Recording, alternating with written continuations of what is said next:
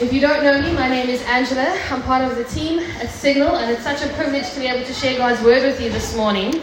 We are in our second week of the series Purpose, and we have been looking at what is God's purpose for all His children. Not just each and every one of us, we have an individual purpose, a plan that God has for us, but as a collective body of Christ, what is God's purpose for us? And last week, Taryn did the introduction, and I have the privilege of sharing the very first one. So I am so excited. But I'm going to pray super quick. So let's just close our eyes. Father, thank you for this morning. Thank you for your presence. Thank you for your good, good word. May you speak to us in such a powerful way this morning. In your precious name, amen. Now, I don't know about you, but I have many conversations with my kids. I have two little kids, three and five, and many of the conversations are around the question, why? Why can't I eat ice cream for breakfast? Why can't I ride my motorbike on your bed, mommy? Why can't I eat my snot? I don't know what your experiences have been. I have boys, which is why those are my questions. I don't know if girls are different. I'll find out soon. Um, but really, why? They have this wonderful curiosity to discover why things work, why we do the things we are, why is it like this? And whether you're a Christ follower or not this morning, welcome. We all have a sense in us where we ask questions why? Why is it like this? Why does that happen? Why are we the way we are? Why do people do the things they do? Why? Something inside of us calls us to the fact that there's something bigger in this life, bigger than us, a bigger picture. There's more to life. That we end up at some point asking the question, why am I here? What is my purpose? Maybe you've asked that question already and you found your answer and you're going strong, and that's great. And this morning, we're going to focus more on that, looking at what our Creator says is our purpose. Looking from Scripture at who the Creator of the universe, your Maker, what He says our purpose is. Said in another way, when Jesus says to disciples, Come follow me, what is exactly is he calling them to? What does he mean when he says, Come follow me? When he says to us today, Come follow us, what is he calling us to? And the clue is right there in those few words Come follow me. The first and most important answer to the question of what is our purpose is our purpose is that God calls us to Him, to follow Him. We draw closer to Him and closer to Him. And today the message is My purpose is Christ. I can't tell you how exciting it is that that is our very first purpose. Over the coming weeks, we'll look at other things that we are called to do for Jesus and with Jesus. But before we do anything for Jesus, He calls us to come to Him. What a beautiful God to serve, that that is His first desire for us, that we would come to Him. Philippians 3, if you have your Bible, you can turn there super quick, but I'm there already, so I'm going to go for it. Um, Philippians 3, verse 3 says, For it is we who are the circumcision, who serve God by his Spirit, who boast in Christ Jesus, and who put no confidence in the flesh, though I myself have reasons for such confidence. If someone else thinks they have reasons to put confidence in the flesh, I have more. This is Paul speaking. Circumcised on the eighth day of the people of Israel, of the tribe of Benjamin, a Hebrew of Hebrews, in regard to the law of Pharisee, as for zeal persecuting the church, as for righteousness based on the law, faultless. He's very humble here. But whatever were gains to me, I know I now consider loss for the sake of Christ. What is more, I consider everything a loss because of the surpassing worth of knowing Christ, Jesus my Lord, for whose sake I have lost all things. I consider them garbage, that I may gain Christ and be found in him, not having a righteousness of my own that comes from the law, but that which is through faith in Christ, the righteousness that comes from God on the basis of faith. I want to know Christ, yes, to know the power of his resurrection and participation in his sufferings, becoming like him in his death. Paul reveals that he understood that Christ is our purpose. Listen to some of those phrases again. The surpassing worth of knowing Christ Jesus. That I may gain Christ and be found in him. I want to know Christ. All of these echo back to something he said earlier in Philippians 1, verse 21, where he says, For me to live is Christ. Our first purpose is to live for Christ, is to know Christ. Now, that can be some hard sometimes because we live in a world where everything is pulling us away in different directions. I don't know if you've ever felt that you wake up in the morning you're like, where do I even begin? There are so many things pulling us away in different directions, and a lot of them are actually pulling us away from Christ. So, how, if our purpose is to draw closer to Christ, but we live in a world that pulls us away from Christ, do we find the strength, the energy, the guidance to follow Him, to draw closer to Him? And our loving God gives us this guidance. And today we're going to look at four ways we learn from this passage. The first is slightly longer than the others, so don't let it scare you when it takes a while and you're like, oh my word, she's only on point one. It is just slightly longer, but it's so rich and beautiful. 70 years ago, C.S. Lewis said, a car is made to run on petrol. No one's going to argue with that, because that's how it was made. And it would not run properly on anything else. Now, God designed the human machine to run on Himself. He Himself is the fuel our spirits were designed to burn or the food our spirits were designed to feed on. There is no other. That is why it is just no good asking God to make us happy in our own way without bothering about knowing Him. God cannot give us a happiness and peace apart from Himself because it is not there. There is no such thing. Paul says something similar. He says, For it is we who worship God by His Spirit, who boast in Christ Jesus, who put no confidence in the flesh, though I myself have reasons for this confidence, and he lists them all. In fact, in his society, the Jewish society where he grew up, there were some things that they really valued, that people really admired. If these were the things you could like get on your list, it was like you were amazing. They trusted these things. They even believed these things impressed God. This is what they were. They trusted in an initiation rite. In Paul's case, circumcision. Some people nowadays would think i was baptized as a child, I was brought up as a, in a Christian home, so I'm fine. That's it. You know, I've got that right. I did the things. I'm good. The second thing they trusted in was the country they grew up in. In Paul's case, Israel. But even here around the world, there's a hierarchy of countries. There's the GDP that they're rated on, and the higher you are, the better the country you're living, you know? And we can feel better about ourselves. They trusted in a particular group that they aspired to be a part of. He was in Benjamin's tribe. I can't tell you what that means if you don't know. You can Google it later. Um, I mean, I could tell you, but it would take more time. Probably not longer than what it would have. I should stop.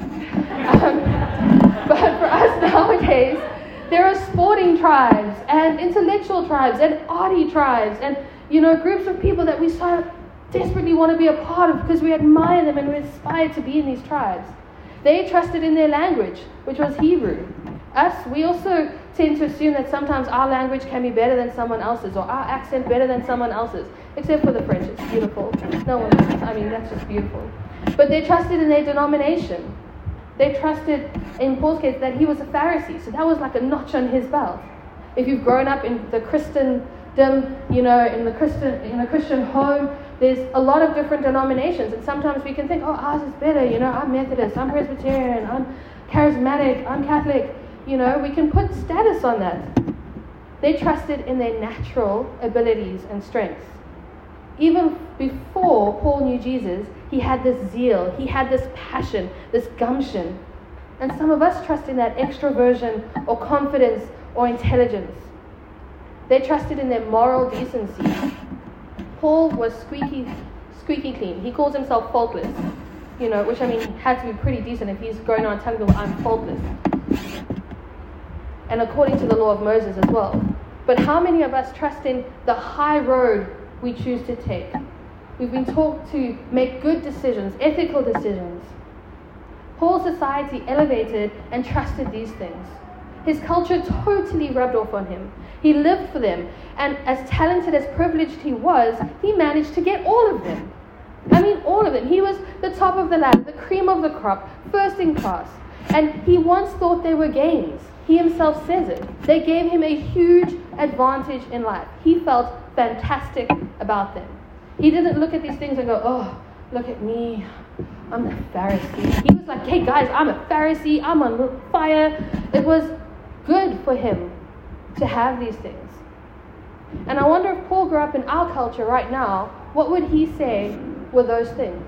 What would have been the criteria to being the it person. Maybe he would have mentioned romantic love. I have had the love of a lifetime. Or money. By age 35, I sold my startup for Amazon for $5 billion. This is not me. I am just quoting possible. I did not have $5 billion. or security. I didn't live flush, but I had investments that sorted me out for life. I mean, what a thought, not to have to worry. Or comfort. My house and holidays were documented on top billing. Success. I was in first I was first in class, first on the field, first in my career. Or family. I was surrounded by my parents and siblings and a spouse and children who loved me and worshipped me. Or looks. My body was ripped. Men wanted to be me and women wanted to be with me. That's a weird sentence to quote. Especially pregnant for the child. Pregnant, here we go. Very awkward, guys. Stay with me. All power. People respected and admired and obeyed me. None of these things were bad in themselves. We grew up in a society that taught us these were the best of things in life. They're gains. But something happened that changed Paul's view forever. That when he looked at these things, he no longer saw gains. He saw, well, in verse 7 he says, But whatever were gains to me, I now consider loss for the sake of Christ. Loss for the sake of Christ. He realized that so much of what society values and what he wants values really doesn't matter. They were not actually gains at all. And now, why would you say something like that? Why would he say something like that? I think for a few reasons. One, none of these could truly fulfill him. Um, thinking of, for instance, like romantic love. Christopher West, in his book um, Fill These Hearts, describes this encounter him and his wife have. They go out for dinner and they're looking at each other and they realize all of a sudden they're in a happier place than they were a, a few years back. And they look and the wife says to him, Why do you, why do you think we're happier? And the husband says, Because I've realized you can't satisfy me. I mean, if your husband had to say that, you'd be like, Excuse you? you know, or if your wife said that to you, it's like, Thanks. But she turned to him and said, You know, I have had the same realization. You can't satisfy me. And for anybody, they say, overhearing them in the restaurant would have thought they were about to get divorced. But to them, it was this great cause for joy and celebration because they'd never felt freer in their love. Only to the degree that they said that we stop expecting others to be God for us, are we free to love others as they really are, warts and all, without demanding perfection of them, whether a spouse, a friend, a son, a daughter, or any other relationship. So we find our deepest fulfillment in knowing our Creator. As wonderful as serving God may be, knowing Him is so much more important. Os Guinness, in his book, writes The Call, writes, um, The main competitor of devotion to Jesus is service for Jesus. We are to be satisfied in God before we do something for Him.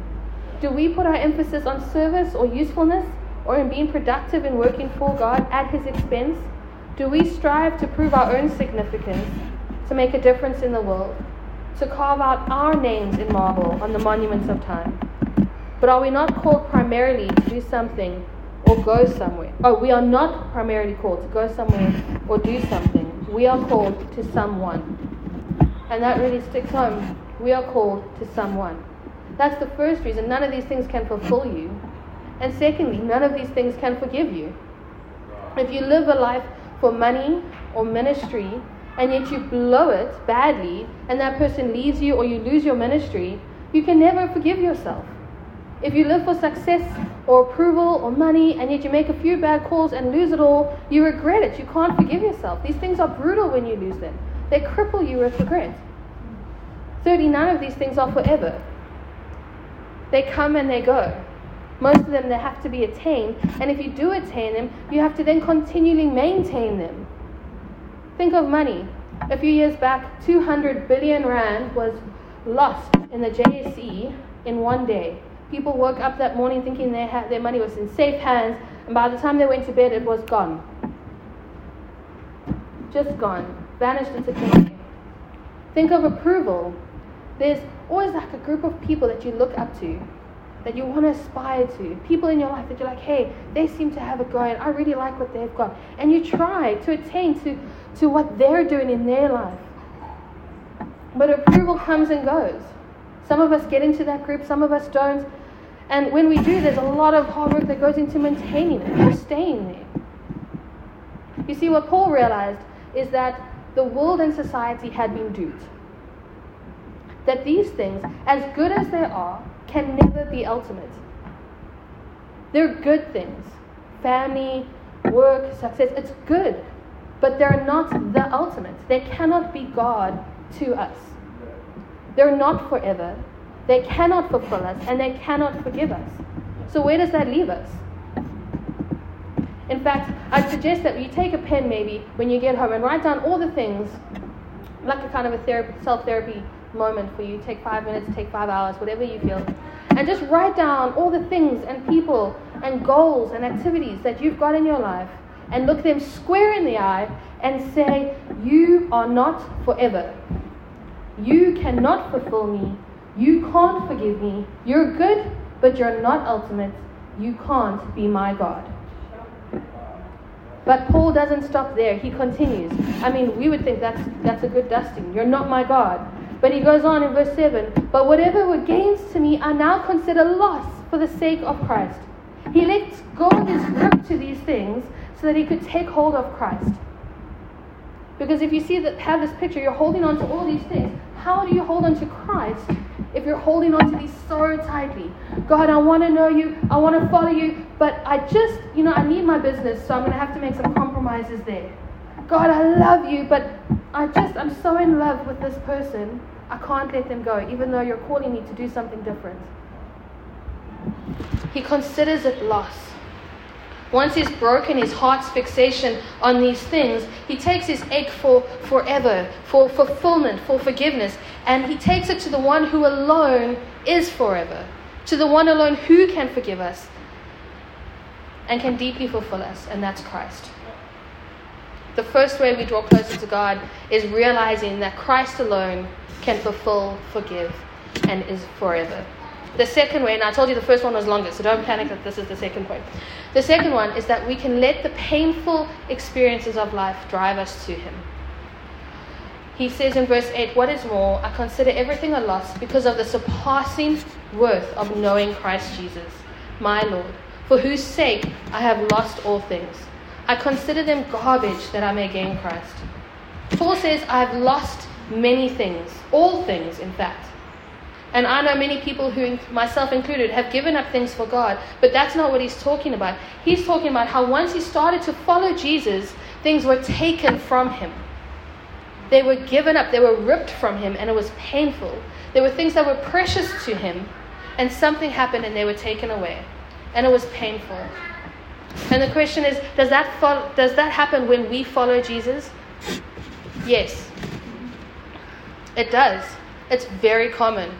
But in the gospel, Jesus speaks of homes and mothers and brothers and sisters. Even our own lives are sometimes lost. And Paul experienced this. His friends abandoned him. I think for many of us, that would be already the like, no, no, no, I'm done. I don't want to lose my friends. His friends abandoned him. His reputation was ripped out from under his feet. He was once highly regarded, and after that, no more. Wealth and comforts were torn from him, and even liberty was denied him as he spent years in prison. He lost it all. And we will experience some kind of loss. So, what do we do when this happens? Paul shows us. He says to us, Consider these things worthless. He uses the word garbage, which in the Greek literally means horse dung. But they're not worthless. These things are not worthless. He's using a hyperbole to exaggerate the point to compare how worthless they are in comparison with the surpassing worth of knowing Jesus. They're not worthless bad things on their own, but in comparison to knowing Christ, to following Christ, to being in Christ, they are worthless. They are garbage. Paul suffered a lot, and I hope that you and I don't have to suffer nearly as much as he did, but there will be some loss. There will be some suffering. And each time, God will use it to draw us closer to Him. Our job is to let Him. I don't know if you can relate to this point. Some of us may not have experienced much loss in our lives, but if you have, or if you do, please remember this. Let painful experiences draw you closer to Him. I think of Anna in Luke 2. She was a prophet who never left the temple but worshipped day, night and day, fasting and praying, coming up to Mary and Joseph and the child at that very moment. She gives thanks to God. That's what Luke 2 says. And Anna was a woman who was married for seven years and then her husband died. And she spent the rest of her life in, in God's temple. She could have run and she could have hidden in a cave, but instead she chose to seek Christ, to seek God, to seek to be closer to Him. And her reward was that she saw Jesus, she saw the Messiah. And it was such a joyful reward for her. She was ecstatic and she could do nothing but praise because she had met God's Son. There's a book by a Dutch lady, Corrie ten Boom, called My Hiding Place, who grew up in the home of Christian parents who helped protect Jews from the Nazis. Tragically, someone informed the Nazis, and her whole family was imprisoned. She and her sister landed up in one of the worst concentration camps where they pastored fellow prisoners. Days after her sister died, she tells of how she was miraculously released. Tragically, she had lost everyone and everything dear to her during World War II. Stripped of everything, she turned to Jesus, and he worked so powerfully in her life she became an evangelist who traveled the world to make Jesus known to people. Her main message was how sometimes God uses suffering to bring us closer to Him. Here's the line that really stands out. She said, You can never learn that Christ is all you need until Christ is all you have. The third way is to cast your deadly doing down. That sounds weird. Centuries ago, a famous songwriter wrote this song. I'm not going to sing it because nobody wants that. No, no. I'm really, I won't even. Cast your deadly doing down, down at Jesus' feet. Stand in Him, in Him alone, gloriously compete. What does it mean, deadly doing? Deadly doing is doing good stuff because we think it gives us a right standing with God. It's the same thing people, um, Paul speaks of here in verse 9, where he says, That I may be found in him, not having a righteousness of my own that comes from the law, but which is through faith in Christ. The righteousness that comes from God on the basis of faith. There are two ways that Paul calls here to have a righteousness of my own. And either way is basically trying to be your own savior um, and trying to get your own righteousness, trying to save yourself, trying to get your own way back to God. There's an irreligious way and a religious way to do this. The irreligious way is to basically say, well, who knows if there's a God? Who knows?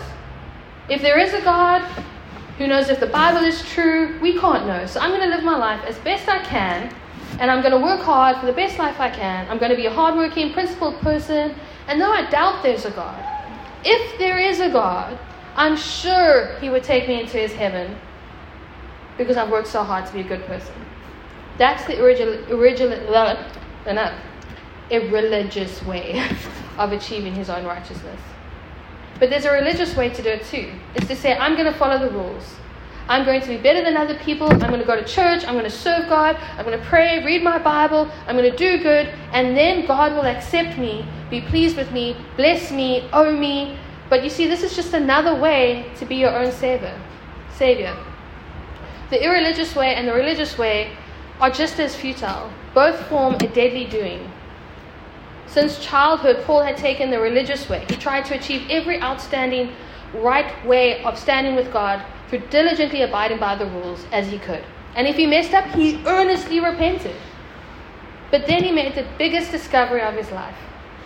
He needed not only to repent of his sins, but also of his righteousness, his own righteousness. He needed to cast down his deadly doing at Jesus' feet.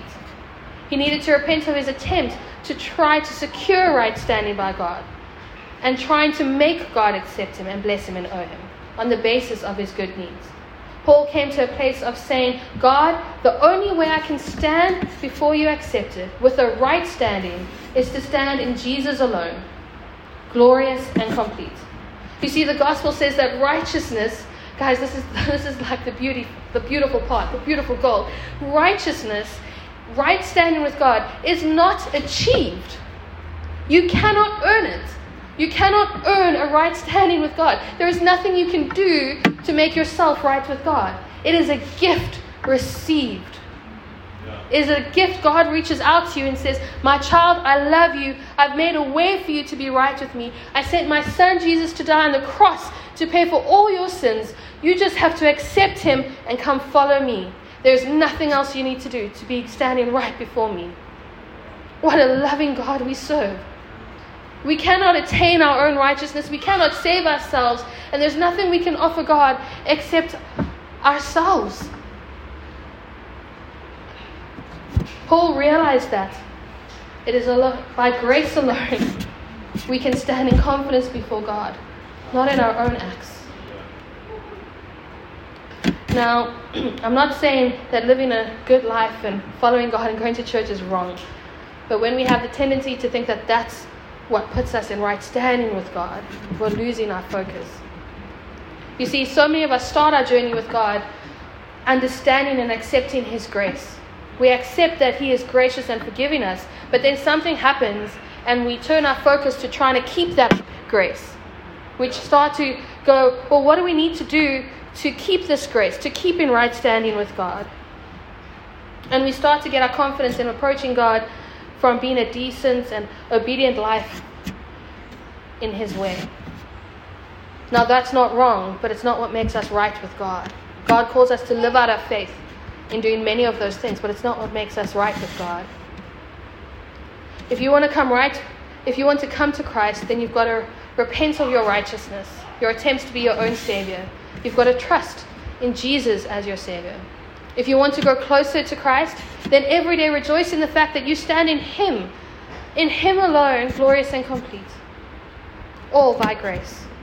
The fourth way and the final way, as I close, is deciding to get closer to God.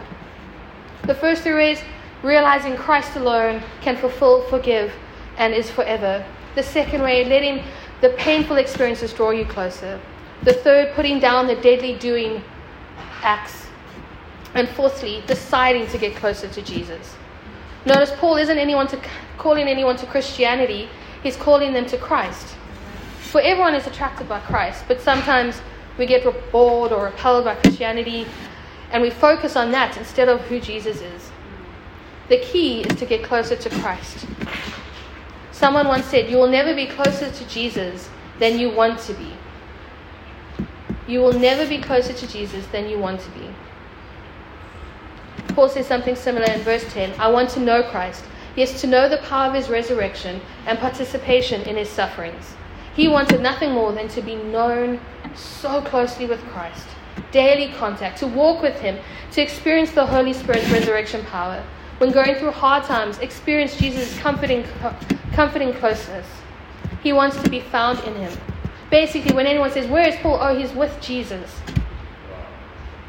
Do you want to go closer to God this year? Or at all? If you're sitting here and you're not a believer and you've got questions and you're unsure, I want to I want to share one quote with you quick. It's from C.S. Lewis. It's very short. He says, "Christianity, if false, is of no importance, and if true, of infinite importance. The only thing it cannot be is moderately important." If you're standing here with questions and you don't know where you stand, you owe it to yourself to at least find out because it's of infinite importance. And the beautiful, wonderful news is that he says if you seek him, you will find him. If you seek him, he's not going to hide from you. If you are a believer and you're committed or on shaky ground, determine that you will do whatever it takes to draw closer to God. Ask God to put a hunger in you that can be satisfied by nothing else. Here are some really awesome ways, quick.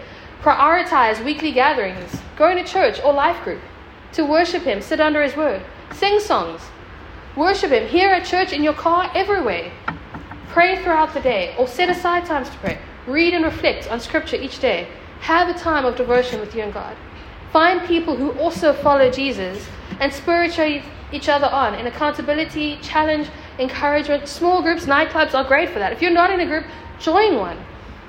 Grab moments of silence and solitude, shutting out all the distractions, and daily ask God to fill you up with His Holy Spirit. God sends us His Spirit to help us. He doesn't go, here you are, figure it out. He gives us His Word, He gives us His Spirit, and He gives us each other. God wants us to know Him, and that's the beautiful thing. It's a two way relationship.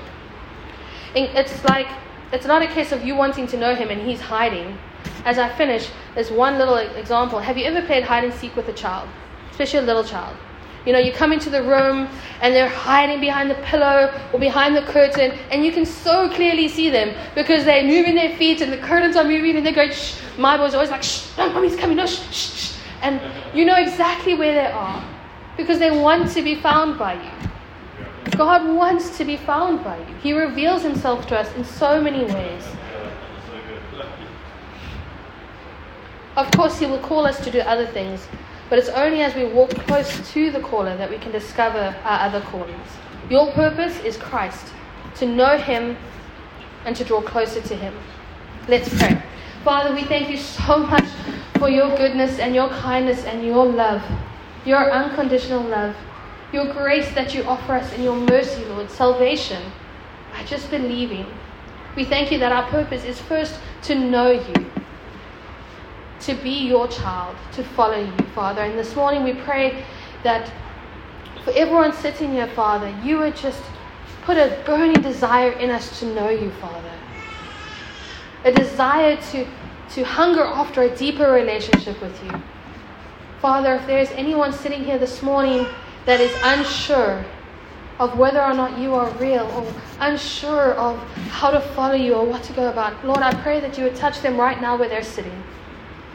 Father, I pray that your Holy Spirit would touch them right now where they're sitting, that you would give them such a calling on their heart, Father. You would draw them to you by your Spirit, Lord. you love them, Father, and they are yours. And I pray that this morning you would draw them to you. Let them know your love for them. Let them know your purpose for them, Father. And Father, if there's someone sitting here who feels very far away from you, who knows you, who maybe as a young child accepted you but has kind of gone on a different journey, Father, I pray that you would you would show them the wel- welcoming open arms you have for them, Father. That you stand there with open arms. Nothing would make you happier for them to just run back to you, Father. I pray that you would let their hearts be filled with love, Father. Let them come to you. Let them turn to you. Experience your love and your comfort, Father. Nothing can take away your love for us. Nothing on heaven or hell on earth. Nothing can stop you, nor angels or demons, from you loving us, Father. And I pray that if there's anyone sitting here feeling as though they can't come to you because they've let you down, or they haven't fully given everything to you, Father, I pray you would break that hold of Satan. In Jesus' name, I pray you would break those chains and you would allow them the freedom to come running to you. Father, Holy Spirit, I pray in your, in your name, Lord, that you would just rain down on this place with love. A gentle rain that would wash away any hurts or pains or anything hindering anybody from turning to you drawing closer to you. Father, you know each of our hearts, you know each of our situations. And Father, we pray that your Spirit would reign over us, wash it away, and replace it with your love. Replace it with comfort and joy that we are yours first. You have called us to you. Father, I pray that you go with us this week and you continue to work in our hearts and our lives. Strengthen us in your spirit, guide us. Keep our eyes focused on Jesus. In your precious name, amen.